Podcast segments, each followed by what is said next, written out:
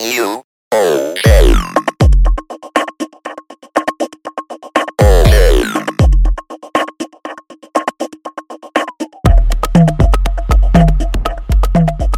this is Kendra, co founder and co host of the Crazy Bitches podcast. Crazy Bitches is a weekly podcast that shines a spotlight on women's mental health. Our overall aim is to abolish the stigma surrounding this issue and to let women know that there's no shame in not being okay all of the time.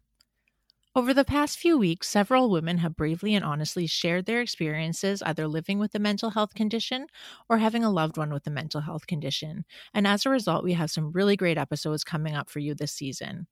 We don't actually go live until January 15th, 7 p.m. Pacific Standard Time, but please stay tuned for previews of upcoming episodes. Also, please, please, please hit that subscribe button and you'll be notified when we do go live. You can find us on our website at www.crazybitchespodcast.com. And you can also stream our podcast from there once it's live. You can also find us on Instagram at Crazy Bitches Podcast and on Facebook at Crazy Podcast. And we'll see you on January 15th. Thank you so much for tuning into this preview. Bye bye.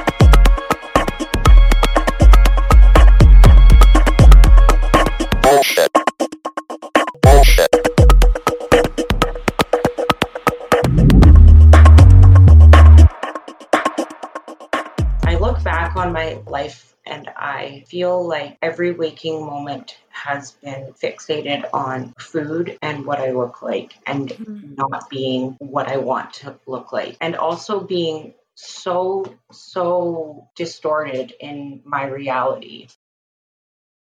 Like I remember sitting there in the merge with her for eight hours once, and we finally got her admitted, and she called me an asshole, and I was so furious. She's like, "Ah, you asshole!" And I was like, "Oh!"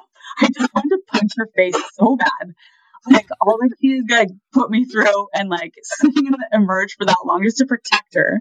And uh, yeah, she was so pissed. But like otherwise, she's kind of like mind your own business. That's mainly her tone. And I've said to her back, like, then tell the police not to call me anymore if you don't want me involved because you can't have it both ways, you know?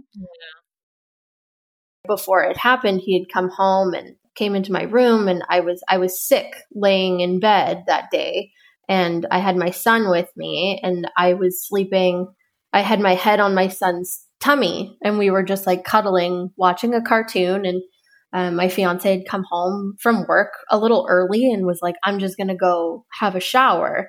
But because i was laying with my head on my son's tummy i can no longer do that anymore because Mm. the second I do, I I start to panic.